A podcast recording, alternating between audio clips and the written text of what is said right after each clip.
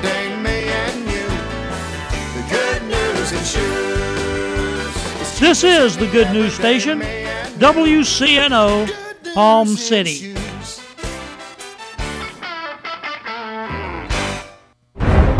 Ignite Your World Ministries and the Revealing Truth radio broadcast thanks Joe's Meats in Deli for their underwriting support of this program. Stop by for all your cold cuts and deli meats.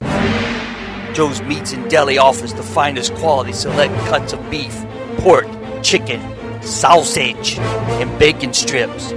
Just ask Bob the Butcher for your finest selections. Joe's Meats in Deli also offers homemade frozen dinners for two. Pick them up, put them in the oven, 30 minutes, dinner's served. Perfect for the family on the go.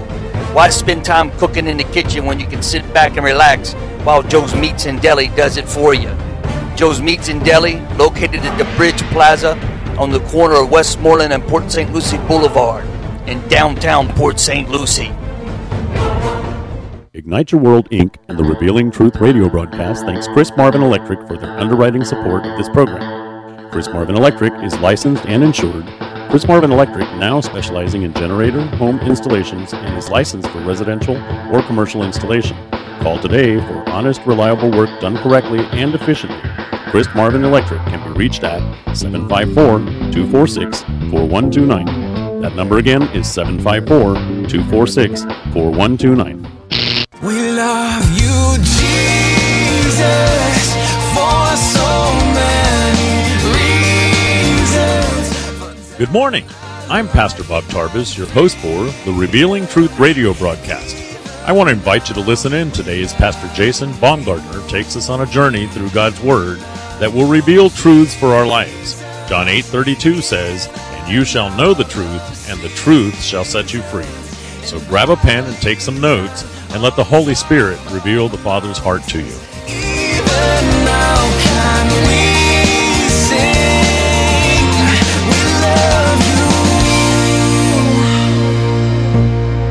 God knows everything, every thought,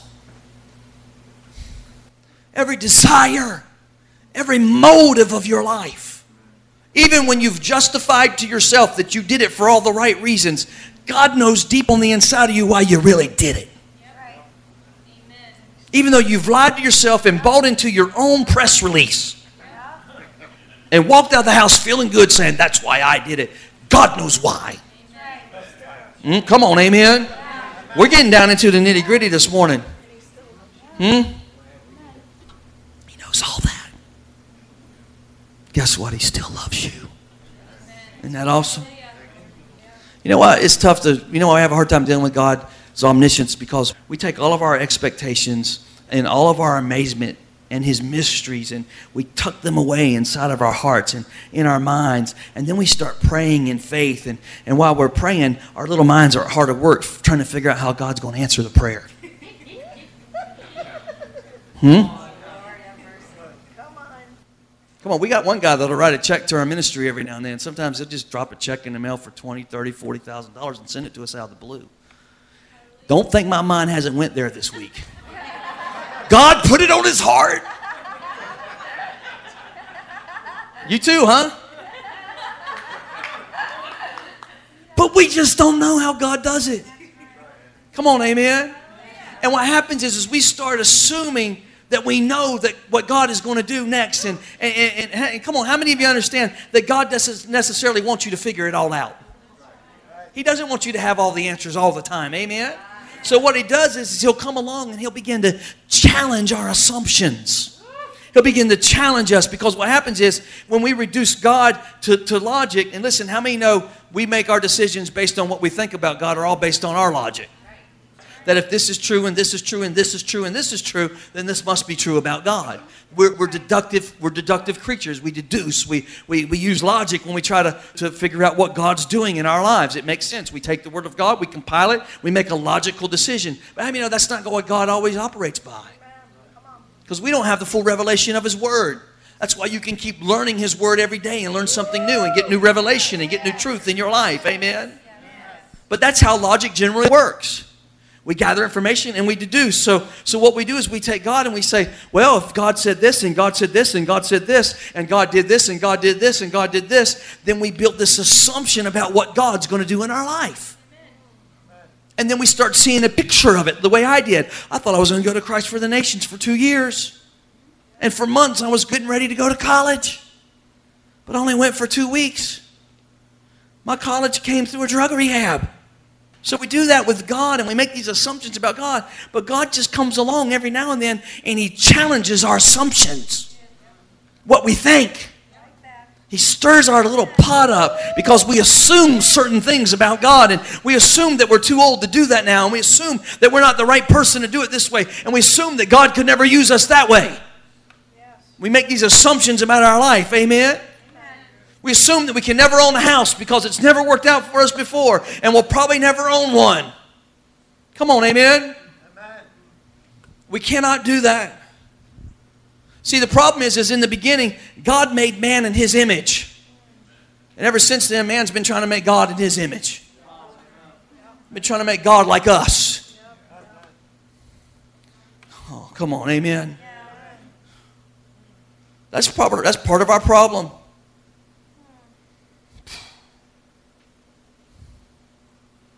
I listened to Charles Stanley on the radio. He's talking about Thomas Jefferson.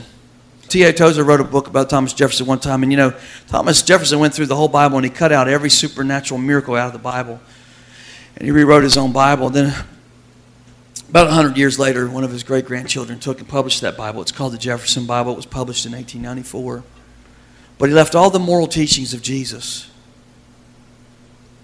and one of the reasons we got Thomas Jefferson like that is because Thomas Jefferson was an ambassador over to France, and he was over there during the time in, uh, in the era of the Enlightenment.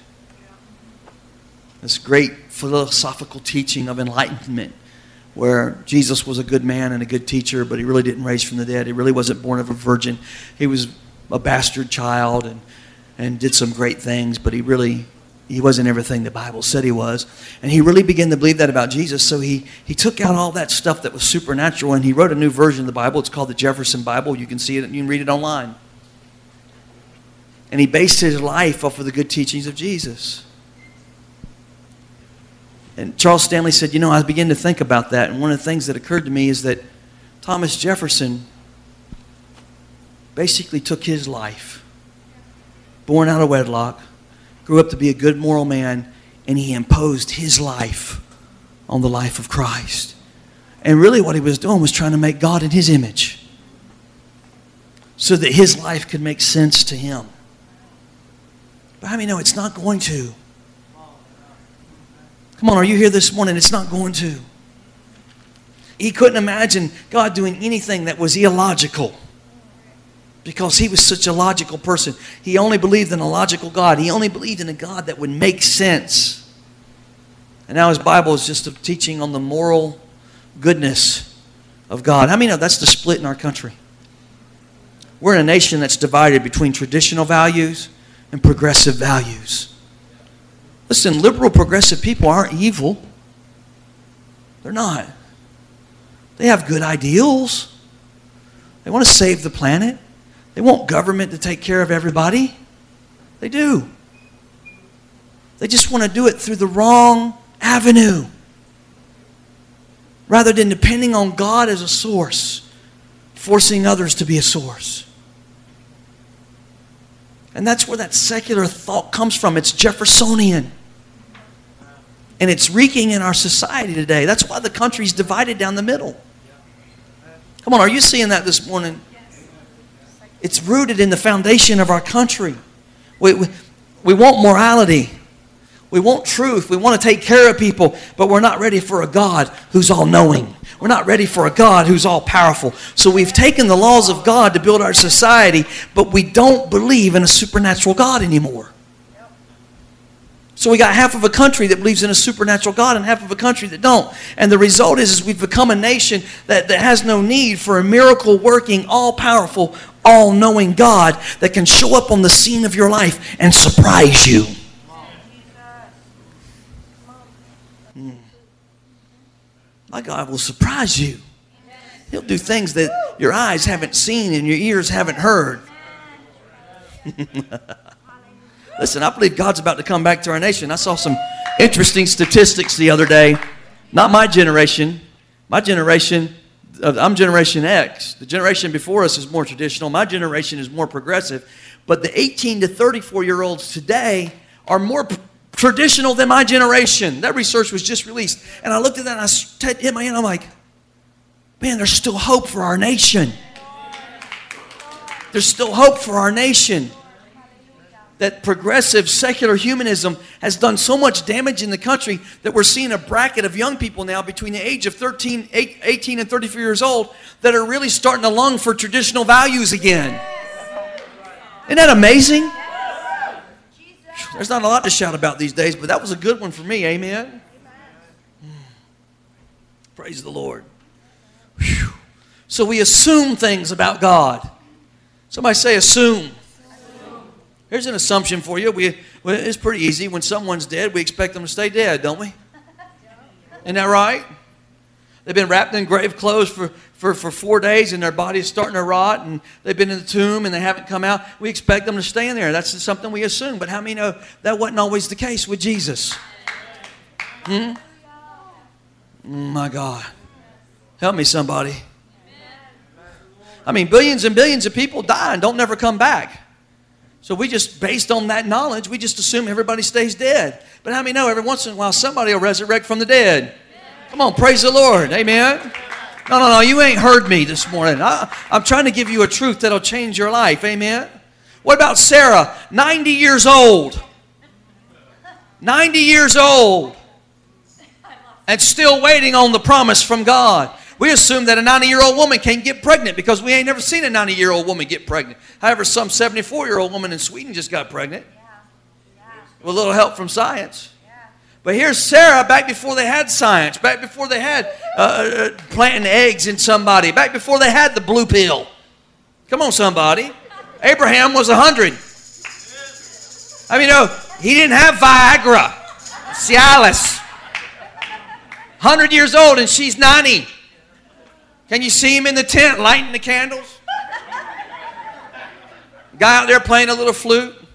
Sarah comes in in a goatskin negligee. Hmm? Come on, we assume some certain things sometimes, don't we? Everybody laughing at Sarah said it ain't never going to happen. And all of a sudden, Sarah at 90 years old turns up pregnant, walking around with a blessing on the inside. My God.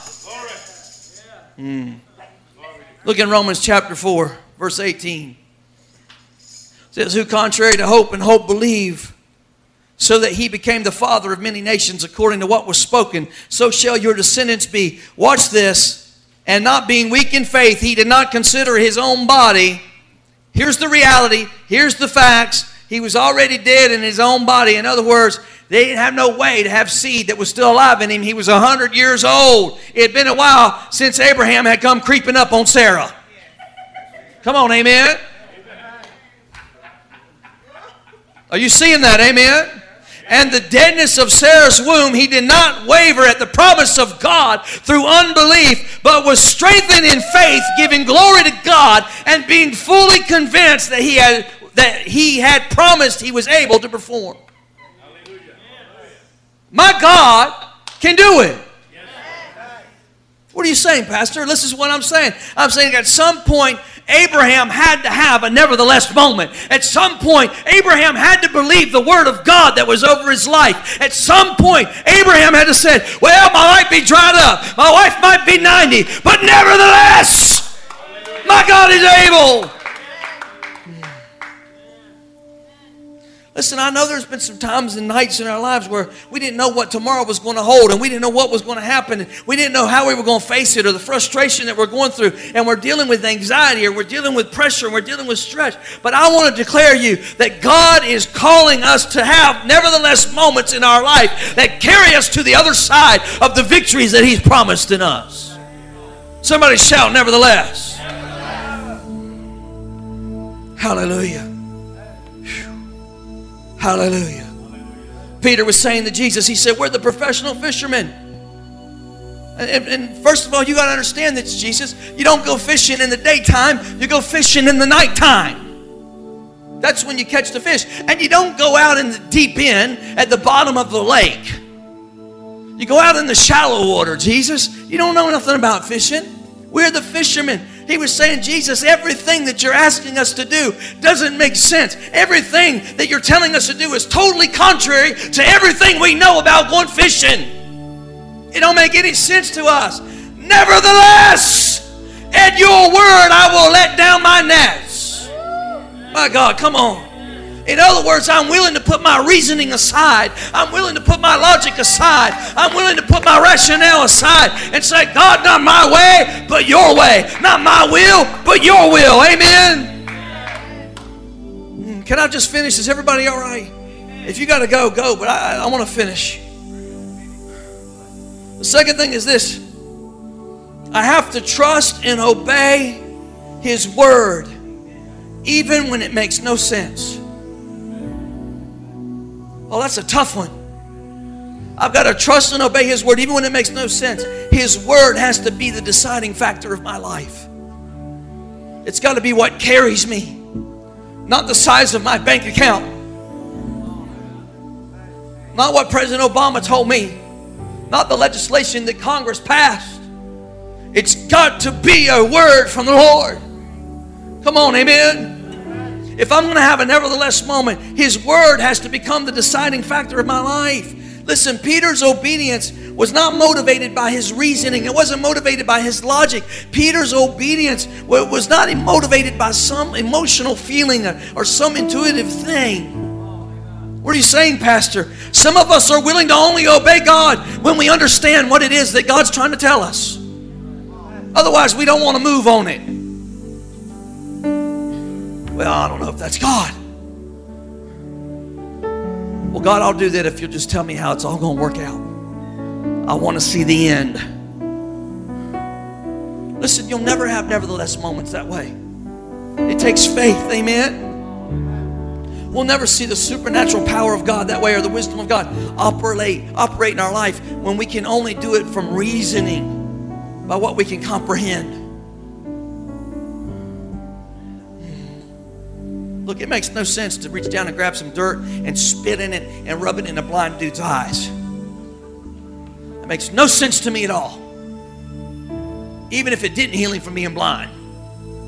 But the guy could see when he was done. Come on, are you here? It takes no sense to take a tree and throw it in the water and the bitter water becomes sweet. But that's what he did, amen?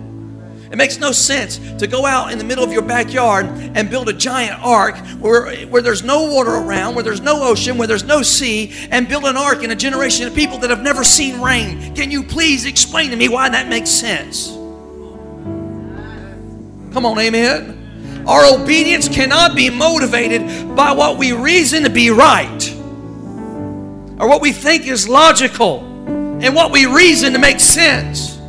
And also, our obedience cannot be motivated by some emotional feeling. Well, it felt right.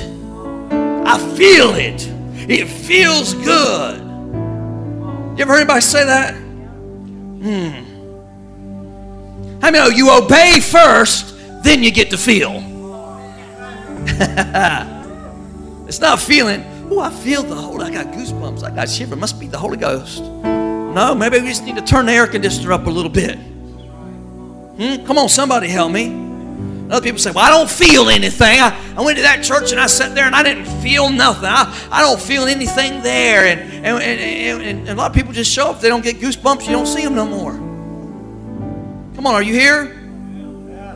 And other people say, Well, that makes me so happy. I feel so happy. I'm so, uh, I'm so glad you did that. I really feel so good. And other people don't want to feel challenged. That's too challenging. I don't like the way that makes me feel. Listen, our obedience cannot be motivated by emotional feeling. Can't be. Michael, if you and Felicia will just come up, we're going to wrap this up.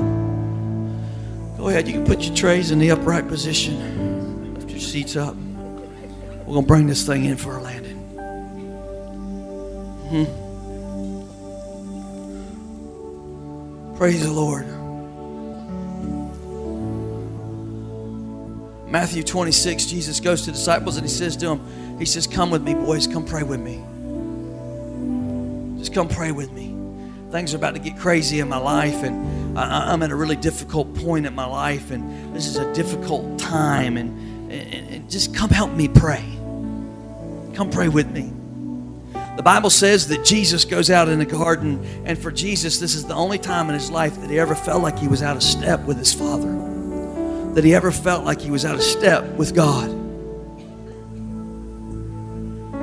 The Bible calls it the anguish of soul. That Jesus found his place in a place he'd never been before. And when we read the Gospels, one of the common themes we see is Jesus is always saying, I'll do what my daddy tells me to do. I'll say what my father tells me to say. I'll go where my father tells me to go. But now in the garden, for the first time in his life, he, he, finds himself in this anguish of soul. He's, he, his father's not there for the first time. Say, what does that mean, Pastor? What does that mean? It doesn't mean that Jesus' spirit was in rebellion. It doesn't mean that he was out of step. It means that his soulish man, the, the, the arena of his emotions, the arena of his mind, the arena of his word, his, his will, in other words, how he felt, how Jesus was feeling, how, how Jesus was thinking, how he was processing decisions at that moment of his life. They were all in this battle inside of Jesus, and it was called the anguish of soul.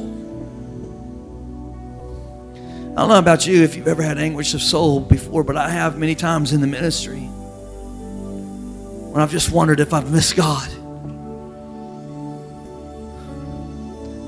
Where I couldn't bring myself to the point where I could get to that nevertheless moment. The Bible says for Jesus that this battle is so intense in his mind that he begins to sweat, and out of his pores begin drops of blood out of his forehead. There's so much anguish in the garden. And while he's there, he's praying and, and he's looking for his closest friends, and they're not even there. They're over in the corner and they're they're sleeping, and he goes to them. He says, Guys, come on, can't you just pray with me? This is the most difficult time of my life. This is, just come pray with me, guys. You're my friends. Come pray with me. The Bible says they wake up for a moment, they go back to sleep, and and how many know that can be discouraging sometimes when you're in a battle and the people that are closest to you don't seem to be there with you anymore? Sometimes ministry can be lonely place. Sometimes doing what God's called you to do can get really lonely. And Jesus is there and and, and, and, and, and he's feeling this thing and, and he's got these people in his life. You feel like, you know, he, he feels like he's been through back and forth through this ministry with them and, and been teaching them. You ever feel that way? You've been you, you've had these people in your life, they've been like you've been to hell and back with them. And the time you need them the most, they're gone. Jesus is at this place in the middle of that, and he's wrestling, and he's in this place of anguish, and, and, and he knows the outcome. He knows what's on the other side of all this. He, he's struggling with this process. I mean, there's a lot of us here today, this morning, that are in this room. We know where the vision of this house is going to end up. We know where Truth Church is going. We know where Golden Rule Academy is going. Just sometimes the process is a struggle. Sometimes we don't always know how we're going to get there. But we've got to trust the Lord. Jesus is at this place where he's at this place of anguish and he's wrestling. He begins this prayer and he says this to his father. He says, Father, if there be any other way, if there be any other way, let this cup. He says, Let this cup pass. If there's any other path for redemption, if there's any other way to save the lost, if I don't have to have my beard plucked out, if I don't have to have thorns crushed into my skull, if I don't have to be tied to a post and beaten across my back, if I don't have to have nails driven through my hand and stretched across the cross, God, Father, if there's any other way, let this cup pass from me. Then he says the most amazing thing. He says, Nevertheless, not my will, but your will be done.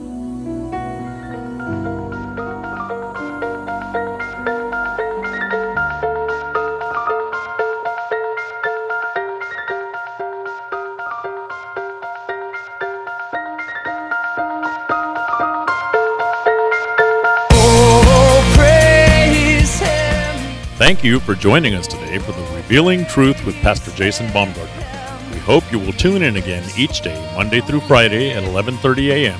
right here on WCNO 89.9 FM. To obtain your copy of this week's message, please send your check for $5 for shipping and handling to 3891 Edwards Road, Fort Pierce, Florida 34981 and ask for your free copy of The Love of the Father. Pay by phone or simply make a love gift, you can call 772 461 8555. That number again is 772 461 8555. For more exciting information on our church, service times, and directions, you can check us out on the web at igniteyourworld.com.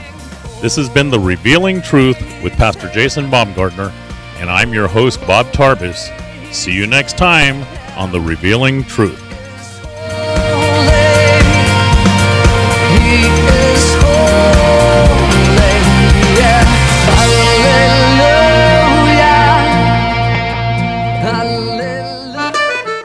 Revealing Truth and Ignite Your World Incorporated thanks Joey's Cafe for their underwriting support of this week's broadcast.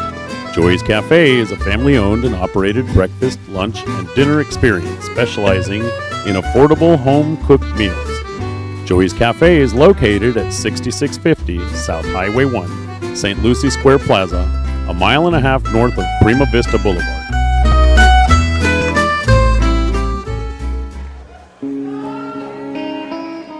Ignite Your World Ministries, Truth Church, and all its affiliate ministries thanks Destiny Network and Bishop Tony Miller. Destiny Network International exists to serve pastors, local churches, and ministry leaders that make up Destiny Network International. For more information on joining the Destiny Network, go to www.destinynetwork.org. Only you have it all. My heart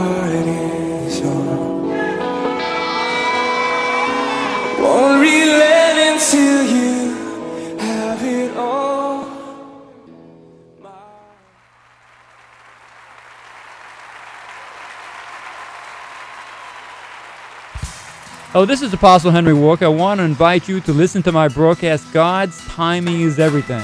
A broadcast that teaches about God's timing and His seasons. That God's Timing is Everything broadcast, heard every Saturday morning at 9.30 a.m. on WCNO.